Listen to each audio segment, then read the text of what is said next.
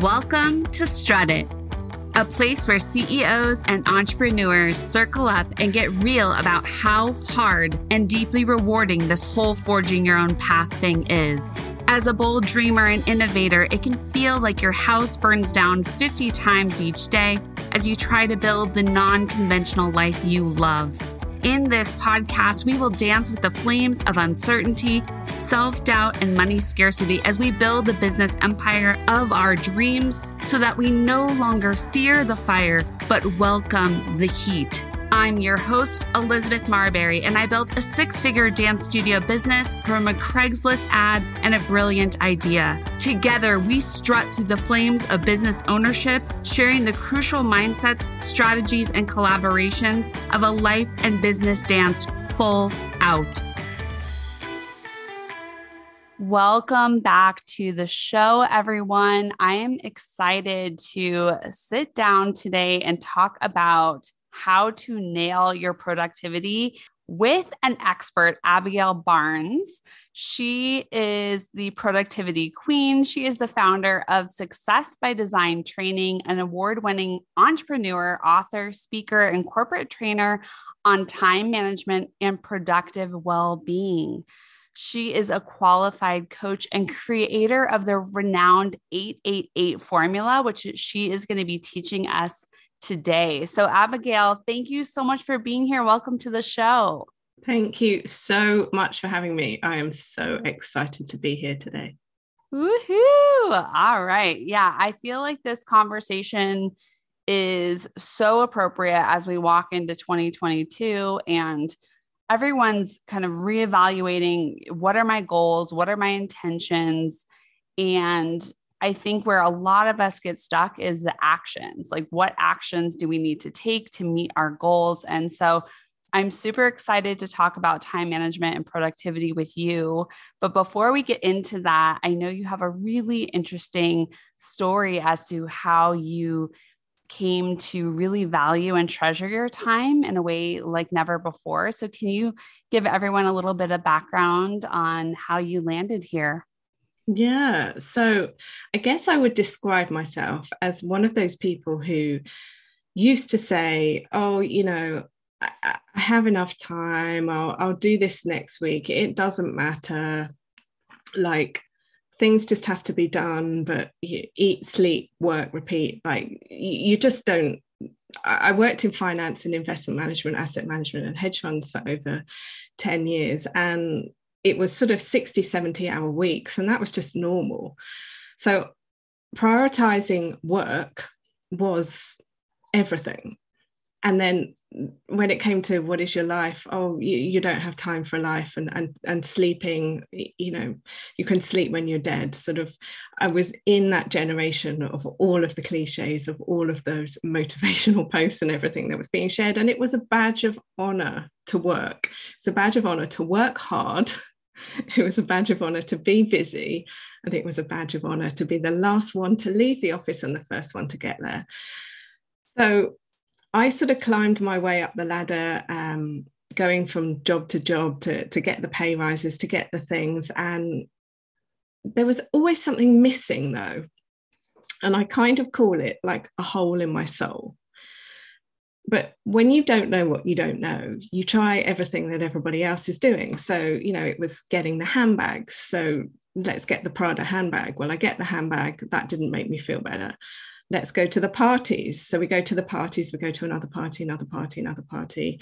That didn't make me feel better. We go on the holidays. That didn't make me feel better. We go out drinking and we're drinking the prosecco we're drinking the champagne. That didn't make me feel better. So elizabeth i was just like insanity doing the same thing over and over again, as Einstein said, expecting to get a different result. And I just didn't. And then one day, my boss came to me and he said, Abigail, we're going to send you to America on a business trip. Like you've always wanted to travel with work. We know this. So, so we're going to send you.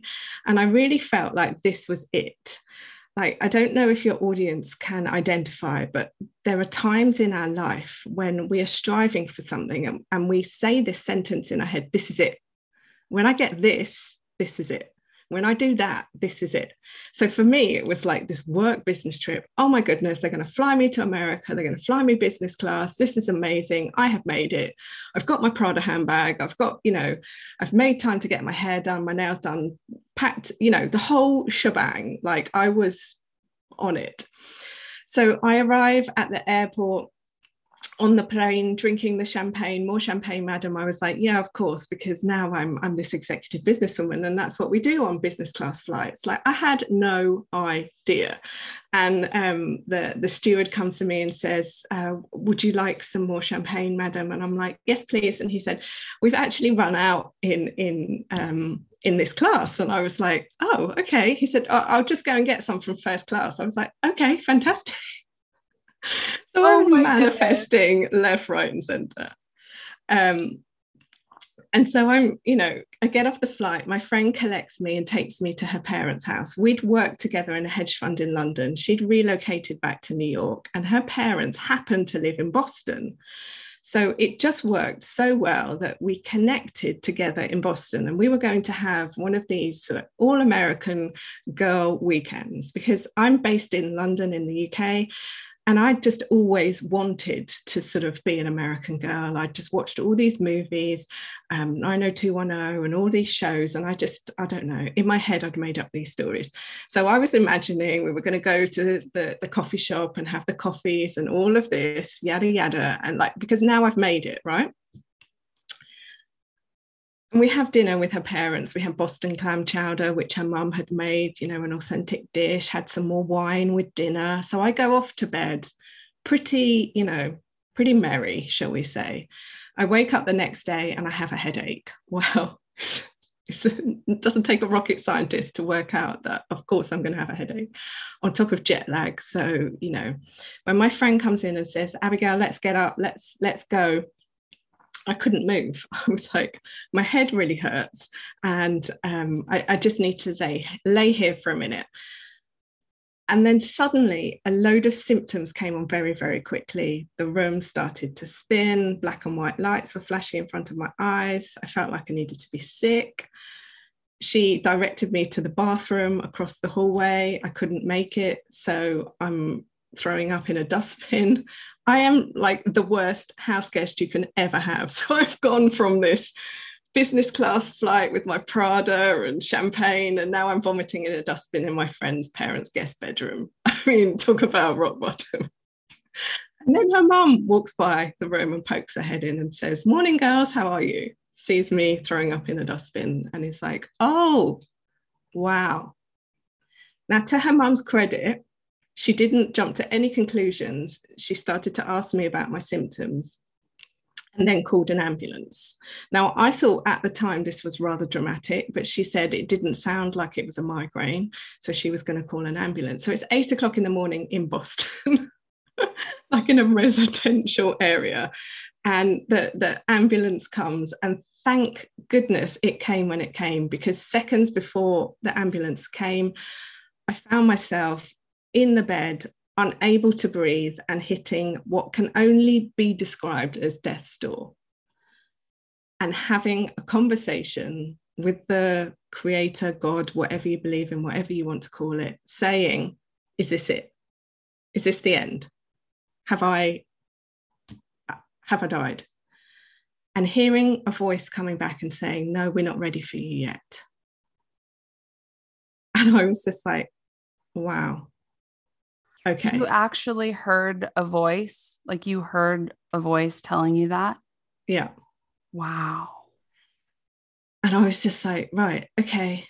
And then the ambulance crew come crashing into the room and are like, are you drunk? Are you on drugs? What's wrong with you?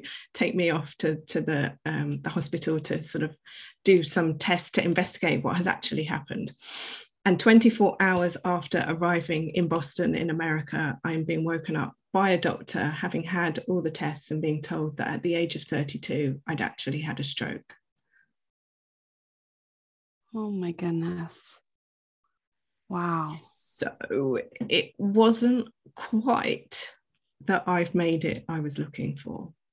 Hmm. But the funny thing is, and I'm sure your audience will get this, and I'm sure that they have experienced situations maybe with their family with their friends or even you know situations with themselves where things haven't quite gone to plan is what happens to you actually ends up happening for you although you can't see it at the time and in those moments when i really thought that this was the end that i was actually going to die i realized i had been wasting my time wasting my life. The most valuable commodity that we have, I had been putting off to tomorrow. Don't worry, there's enough time. I'll do it tomorrow. I'll do it tomorrow. I'll do it tomorrow. Or when this happens, or that happens, or the other. So that's really where it all started. And that was 10 years ago um, next month on the 25th of February. So that became the start of my real life because the life I was living before, I wasn't living, I was just existing like so many people that we probably all know. Yeah, I think so many people can relate to that feeling of happiness is off in a distant place. And happiness is, and contentment is when I get the thing or I get the promotion. Or, and what I'm hearing you say is that it really put everything into perspective for you.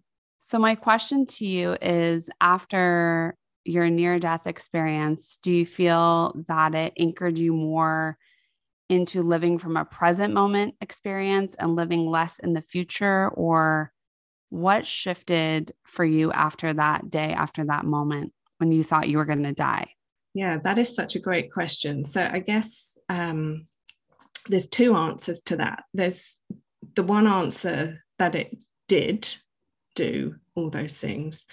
But then there's the second answer, which is it took time for this to then become the reality.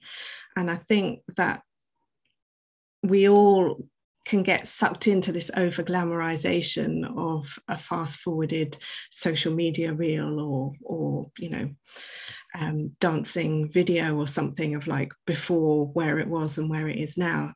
This is 10 years in the making, but who I was before was 32 years in the making. And that's not to say that it takes a lot of time. It takes as long as it takes because it takes as long as you need to learn the lessons that you need to learn in order to become who you came here to be. So, this is a bit of a, a spiritual answer in many ways. But if we think of what happened, an analogy might be like a snow globe. So, you, you look at the snow globe, and from the outside, it looks like a, a, a really pretty picture. But life, the universe, whatever you believe in or want to believe in, um, shakes it up. And then the picture that you end up seeing after it's shaken it up and things have settled isn't the same picture because you're not the same person looking at it. And this is the thing in life is that we are here to just make the most of the time that we have and to enjoy the time that we have and to achieve whatever we can achieve with that time without trying to be too overly prescriptive and analytical about it and with spreadsheets and like, if I do this and this will happen because nobody really knows. And I think that's one of the things I've learned on the journey. So it's been a journey of self exploration and personal development. Um, and that wasn't necessarily what I was expecting or anticipating or wanting. But I think that this is something that just happens to us on our lives if if we're fortunate because I, I do truly believe that not everybody gets these awakenings but i would say mine was in 2012 there's a lot of people i speak to things happened around 2012 um, and then 2020 was a global awakening 2021 seems to have been the year of the shadow and sort of going within and really assessing and reviewing and i really feel like 2022 is going to be the year where the plants start to grow from the seeds that we have been sowing, if that makes any sense at all. Oh my gosh, it makes total sense. And yeah, when you were speaking, I was thinking about how 2020 was a time that everybody took pause because they were forced to.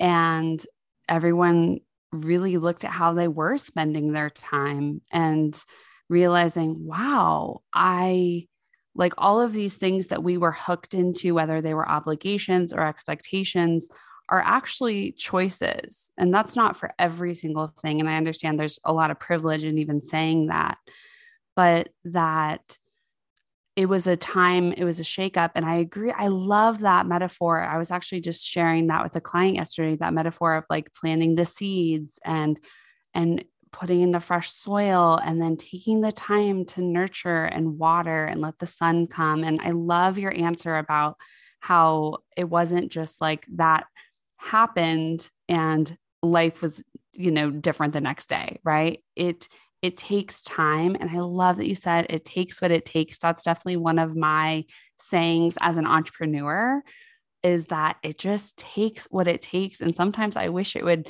things would happen faster or differently, but the passion um, and the purpose always drive me. And I totally agree that 2022 is a time that our gardens are going to continue to grow and we get to nurture them. And so I, I would love to talk about some tangible ways that people can increase their productivity in 2022. And I would love for you to share the 888 formula with us.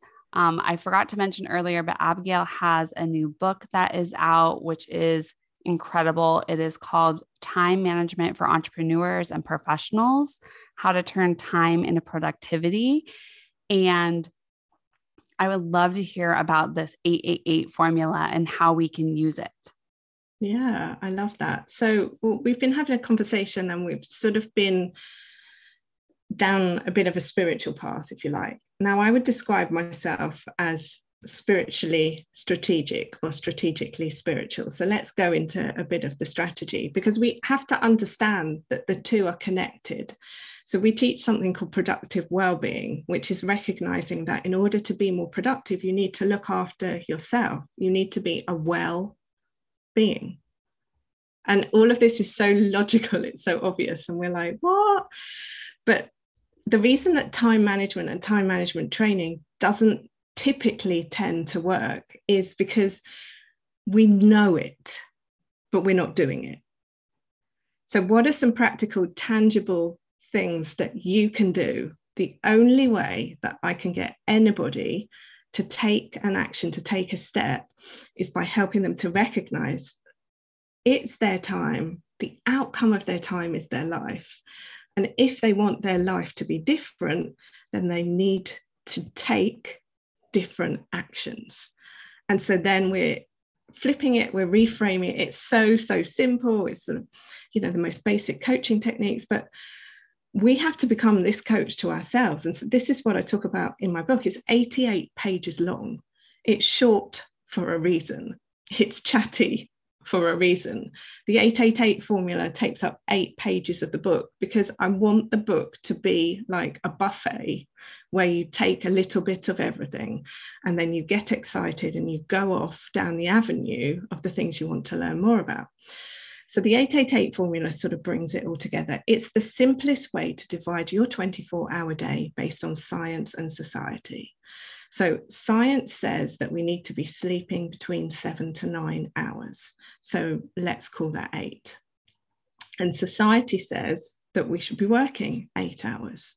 So, what's left is our life, the jam in the 888 sandwich, if you like, the middle. And in that middle eight is everything that's not sleeping or resting or working. So it's our hobbies, it's our personal development, it's our exercise, it's our relationships, it's our commute if we have to commute. It is buying the food, cooking the food, eating the food, cleaning up after the food, and doing it again. It's buying the clothes, wearing the clothes, washing the clothes, putting the clothes away, and doing it again. It's our life admin. It's everything. And when we start to recognize, wow, okay, so if I'm not sleeping and I'm not working, it's my life. So if I'm working a lot and I'm not sleeping, and but the whole thing with it is it helps you to just instantly go, where's my time going? So, in the book, we've got a five step process um, to help you to turn your time into productivity. And step one is audit your time. You cannot change what you don't track. It's so boring, but it's so game changing. And we don't know what, what we don't do what we know. So, common sense isn't common practice. And this is the whole challenge I have with the time management is people keep saying, Yeah, I know that. I know that. I've read that. I'm like, mm-hmm. Mm-hmm. Okay, great. And I come from a place of no judgment because it's your life. You do what you want. But if you don't have enough time, believe me, you have enough time. So if you don't have enough time and you do have enough time and you're telling me you know that and you're not doing that, I'm going to be a bit sort of like, okay, there's only one thing that's going to happen here. You either do it or you don't know it. And they're like, what? I'm like, if you're not doing it, you don't know it. It's just information. I love that the time audit. So if someone were to audit their time, I've I've heard of several different ways. Do you have a way that you do it? Like, you know, we're starting a new year. Do you recommend going back and looking at 2021 and looking at your calendar and going through and or I mean as as I'm asking you that question, I'm feeling myself overwhelmed. I'm like, so for someone who's easily overwhelmed by by giant, you know, looking at 365 days a year, how I spent my time, what would be like a bite-sized way for someone like me who gets easily overwhelmed to start to audit their time? I love, love, love this question. It is so simple. Like I said, everything is just ABC. So in the book, it talks, first of all, in the book, it talks you through how to do it. A bonus comes with it, with a video that talks you through how to do it. And then there's a worksheet that you can print out, which shows you how to do it. For anybody who doesn't have the book, this is what you need to do.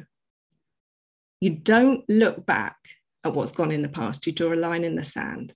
You audit your time from seven days from now.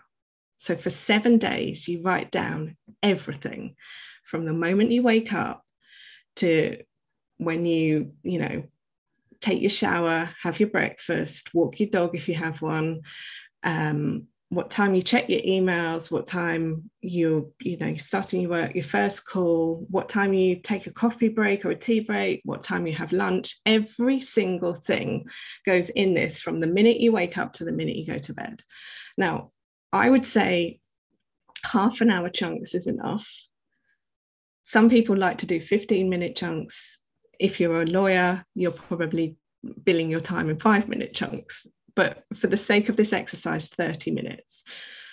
After you've done this for three or four days, you will start getting this itch to change things. I talk about this in the book, but I encourage you to do the full seven days because you're going to get more and more clarity and it's going to be reinforced more and more and more as the time goes on to the point when you get to day seven where you just have to make the changes and things have to change.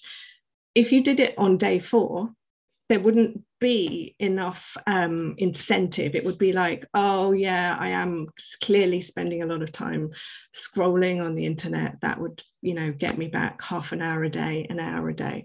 So, one of the things we say with all of this is that you can definitely be reclaiming an hour a day. Some people I have worked with have been able to reclaim two hours a day. It just depends what your sort of habits are like and how much you're still doing yourself and then once you've started that you can get the quick wins so you know less time doing this that and the other and then you can buy your time back by getting other people to do certain things and one of the simplest ones i'm not sure what it's like where you live but in the UK, like more and more, especially with the pandemic, we can order our food online from the supermarket. Where in the past, lots of us used to go to the supermarket every week. That's a lot of time that's probably an hour, two hours every week.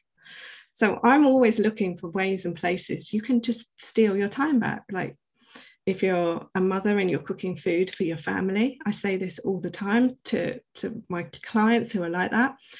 Bring your family into the kitchen and cook the food with them. because I guarantee you that while you're doing an activity that is kind of a bit mindful, they'll start talking to you. And then it's not like you're their servant taking the food dinner's ready come come and sit down at the table. You're also teaching them a life skill and they're sort of just enjoying being with you and you're enjoying being with them and it's a collaborative exercise. And then that saves you time. That saves them time and everybody's happy. So there's all sorts of like quick and easy little ways. I mean i could share so many but that's just a couple I that i think would benefit your audience I love this so much because yeah, all of those little time hacks. I I'm wondering about I keep hearing in my head, how do you stretch time? And one of the things that I practice is I go for a 30 minute walk in nature every day. Like that's one of my practices for my well being. Mm. In doing so, I feel like I stretch time because when I come back to my desk to work, I am more productive, I'm more efficient. I get a lot of times when I'm moving my body specifically outside, I get these what I call divine downloads. I feel like intuitively, okay, this is the next thing I need to do for my business, or this is the the the friend I need to call, or whatever it is. And so I describe that practice of walking as a time stretcher because it feels like even though it's not intuitive for me to do that at the beginning of a day when I have a hundred things that feel important, it actually is the most important thing for me to do because then I'm so much more productive and creative and happy. So I'm curious how you tie in the well being aspect to this because not all time is equal. Like it, it is literally equal, I guess, but like energetically it's not equal right? So i would love to hear how how that resonates with you. Yeah i love love love that. So we've we've done our strategic so let's go a little bit back to the spiritual again then. So yes truly not all time is equal. Um and anything is what you believe it is so if you believe then it then that is how it is for you all time is equal. If you are prepared to get into the helicopter of possibility and just kind of look down on the world and say, but hang on a minute, when I do this, this happens. So, of course not, then you create your own reality based on your thoughts. So, I would never argue with anybody. You believe what you believe, and that's it. So, okay. But if we're talking about possibility, then totally what you're saying. And the funny thing is that in you sharing that that's your process and in me sharing that that's also my process but then sharing that it doesn't always feel easy it doesn't always feel um, what's right there is a, a voice that i have to override very quickly in the morning to say no we're going for the walk the voice is like no we need to get to work i'm like the walk is the work and the voice is like no no no no we've got work to do. I'm like, this is the work we need to do. And if we think of ourselves as like a human battery, what we need to do to top up our battery. And so, time in nature is topping up our battery. There's a great book that I sort of did research on and have referenced it in my book, and it's called The Art of Rest by a woman called Claudia Hammond.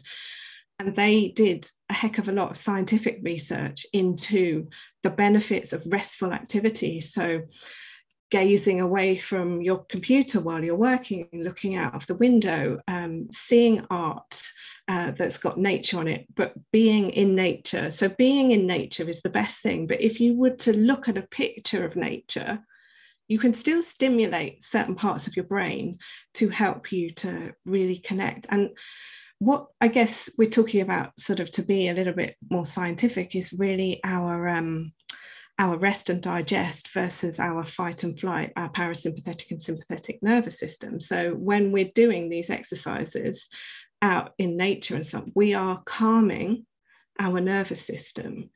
And when we calm our nervous system, we can hear our intuition until we calm our nervous system, what we're operating on is what we've been taught.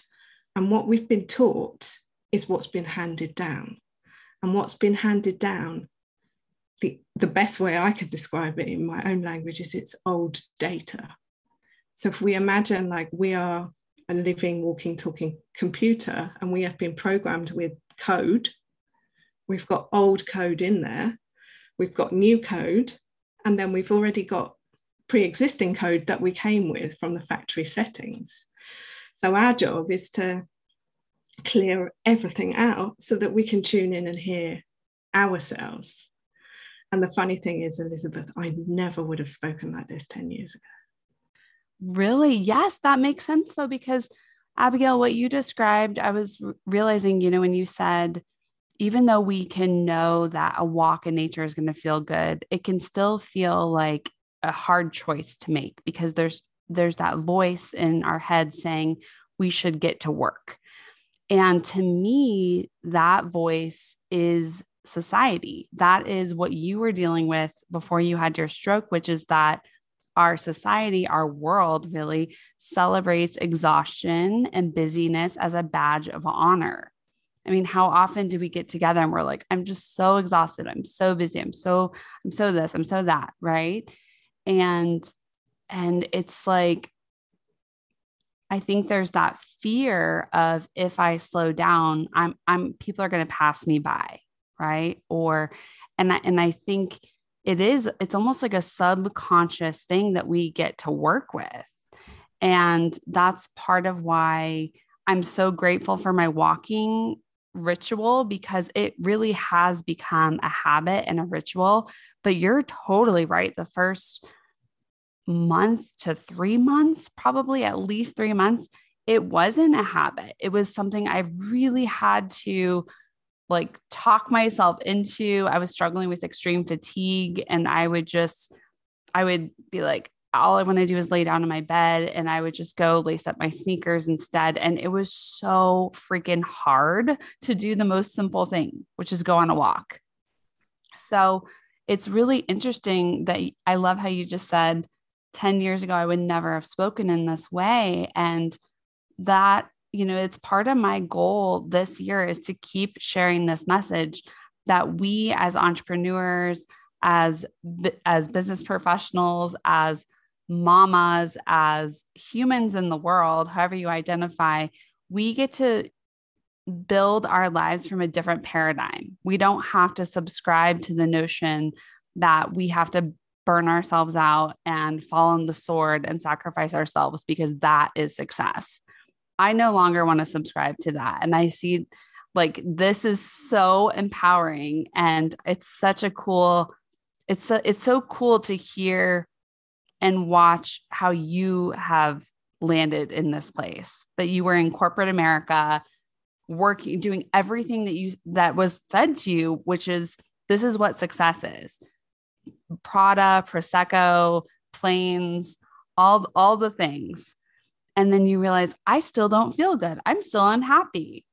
I mean, yeah. it's just incredible.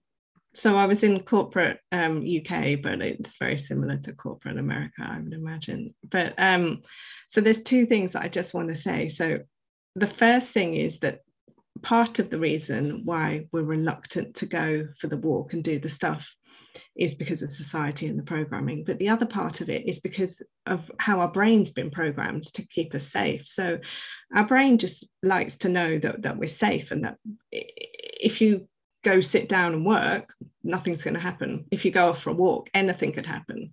So some of it is like the brain just trying to be like needing certainty.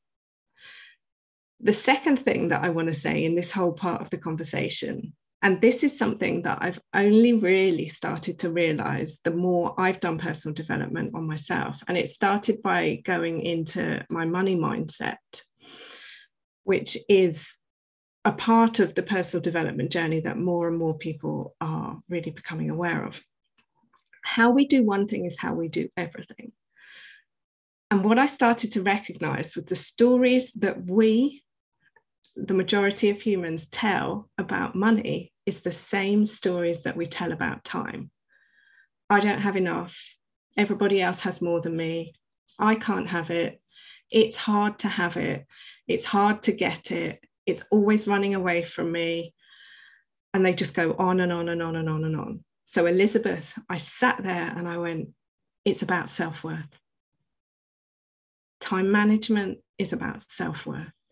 If I believe I'm worth it, I will say no to that. I won't take that call. I'll do that thing. I won't do this thing. If I don't believe I'm worth it, I will prioritize everybody else. In my book, I talk about six archetypes. One of them is called the Care Bear. And I base this partly on myself and my own upbringing of sort of being around people who just look after everybody else. And it's that analogy of the, the oxygen mask put it on first because you can't help other people on the plane. So perhaps people have noticed this pattern during the pandemic. Is like they're so busy helping everybody else but who's helping them? Well you need to help you. So it's about self-worth. And then to just link it back to the whole thing about money it's about an abundance mindset and time is an abundance.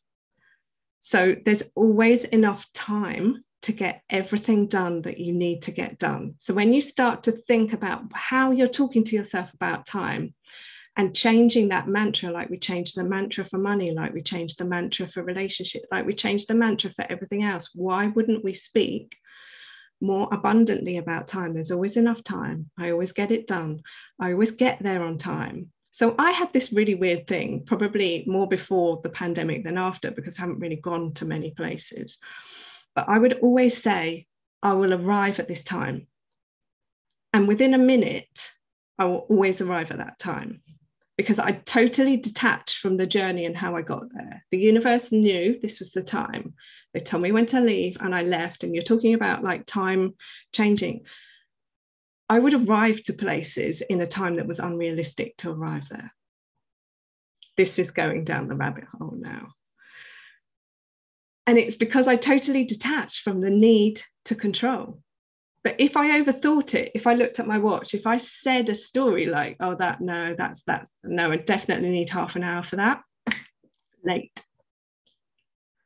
So abundance and manifesting is 100% down to your mindset. Wow. That is so powerful. I love how you connected how we talk and think about money and time is so similar. And I've done a lot of work on money mindset as well as an entrepreneur. It's like an ongoing process forever, I feel like, but as as are all all things in life. Um, but Wow. I I love yeah, I love the practice of non-attachment. And so I'm curious uh, just to connect these dots. So how does practicing non-attachment in relation to time can you bring that into like the tangible like what is what does that mean what does that look like what does that feel like yeah, so this is an interesting one. Sometimes it's hard to articulate or to tangibilize an intangible, but if we come from some very basic fundamentals, like I'm always supported, I'm infinitely supported. Um, everything that I need comes to me. The universe has always got my back. When it comes to what I need to do, I will intuitively know I trust myself. I will have enough time. And so it's really about reframing the fears, the worries, the anxieties. Yeah, but what if it doesn't? Because when you flick a switch in your head and you understand, I can spend this next 60 seconds worrying, or I can spend this next 60 seconds believing. They're two sides of the same coin. It is a choice but one will get me what I want and one will get me further away. And I understand because I have found sort of through the pandemic and everything that anxiety and fear and worry has got more and more and more. I'm an empath um, and having sort of PTSD type symptoms almost after the stroke means that I am sort of more aware of things. But where my attention goes, my energy flows. So I become the observer and I go, interesting, I'm starting to go there. what am I reading? What am I watching? Have I been for a walk? Have I drunk water? Have I had too much coffee? And you start to do the research on all of the things. Have I eaten certain things that just trigger it? And you become the scientist of your own life. So I would never say that I am, you know, a dietitian, yada, yada, all these things, but I am for myself. So I would encourage anybody else to become that scientist for, your, for yourself, for your own life. Yeah, I love that. I always say you're the expert of your own body. You're the best expert of your own body. You are the guru of your body because you are in your body and only you know how a certain food is going to make you feel or if what movement feels good in your body, what movement feels safe, what relationship feels safe, right? It's it's your inner landscape, it's your experience. So you are the expert of your own body. I love that. 100%. And when you also understand that what is triggering you is helping you. So then you don't need to avoid things or avoid people. Everything is a lesson. You can ask the universe to, to change the person who's teaching you. You know, it might be that a family member is one of your greatest teachers, and you, you might be a bit over that family member teaching you. You can say, okay, uh, enough. I'd, I'd, like a different teacher. Um, but we have the lessons to evolve because that's what we came here to do. And it's about trying to find the joy and the fun in all of it. And I really feel like the fun and the enjoyment is what 2022 is going to be all about. It's leaning in to the the fear the the worry the the edge of the comfort zone. And it's recognizing that if we're not always daily on the edge of the comfort zone we're sliding back to the sofa. And the sofa is a comfortable place to be but the sofa is not where we came to live.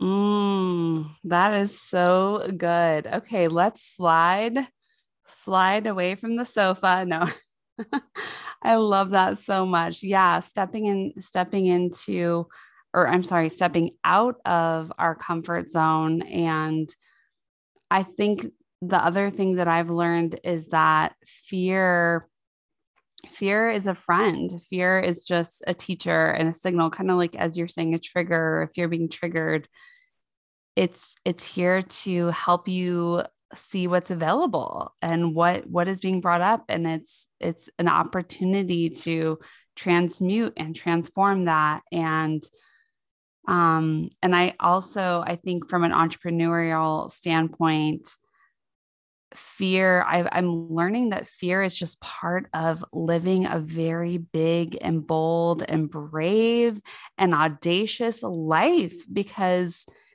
you're stepping out of your comfort zone and that is scary and and it's okay there's nothing wrong with you. I think it, it does go back to that primal instinct right of you know that's why we want to hide on the sofa. I love how you brought it back to the sympathetic versus parasympathetic nervous system and and really finding ways to um, add more practices into your time that are going to feed your parasympathetic nervous system your, your your rest and digest and and give you that space um, so you can not be living in that chronic fight or flight state which so many of us are in. So i love i love that.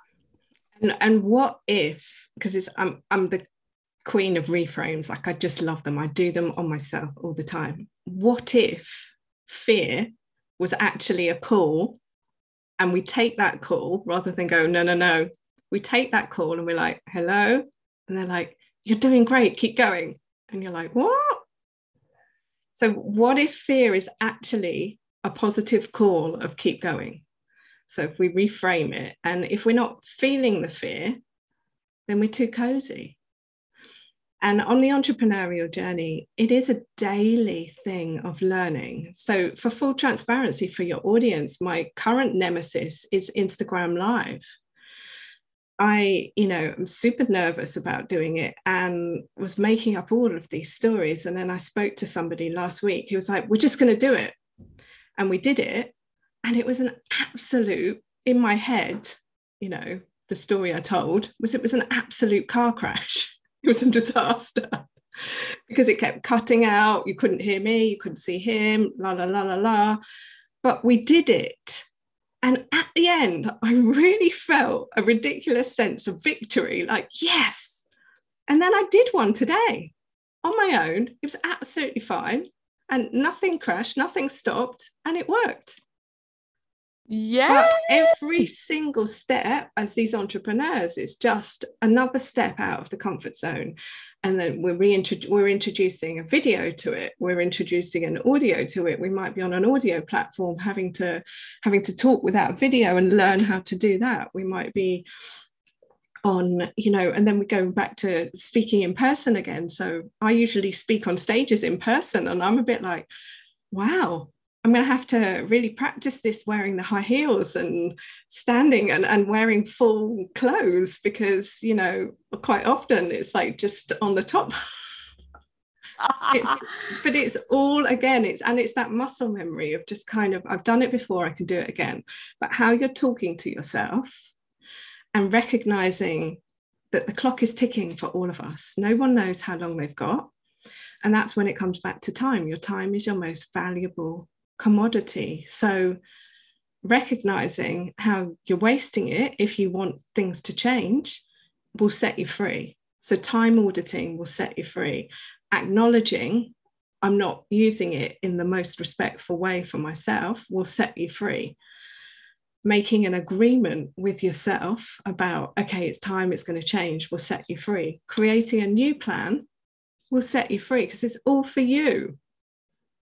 And it's and I think the thing with time management is probably like it harks a bit back to school when the teacher was like, stop wasting your time or yada yada. And, and we rebel against it. We're like, oh no. But the reality is, as we sort of progress through life, get older if you like, um, it's ours. So I, I have this phrase that I use and I share with everybody it's your time it's your time. So here's a call to arms for your audience. Whatever people are hoping, dreaming, wanting, it's your time. Start that side hustle, ask for that pay rise, make that call, ask that person out, reply to that email, say no to that thing. It's your time. Clock's ticking. When are you going to do it? Because it might be your last opportunity. Mm. Oh my goodness. Thank you so much. That was so inspiring. And I know everyone is going to want to pick up a copy of your book. So we will be sure to link the link. We will link the link. Leave the link in the show notes. We will be sure to leave the link in the show notes so you all can pick up a copy of Abigail's book. And if they want to follow your journey, where where can they hang out with you? Where where can they find you? They can find me on Instagram as A Barnes author, connect with me on LinkedIn, or if you are on Clubhouse, I also hang out there as well. I love it. Well, I can't wait. You and I should do an Instagram live together because I love doing lives and I think we would have so much fun doing one together. So let's let's plan one of those together. It's a date. I'm Elizabeth Marbury and I want to thank you for being here. Let's keep the dance party going by hanging out on social media together. You can follow me on Instagram at Elizabeth Marbury or dance with me on TikTok at Wedding Dance Coach. If you love today's show, be sure to rate, review, and follow the show on Apple Podcasts, Spotify, or wherever you get your podcasts. See you next time.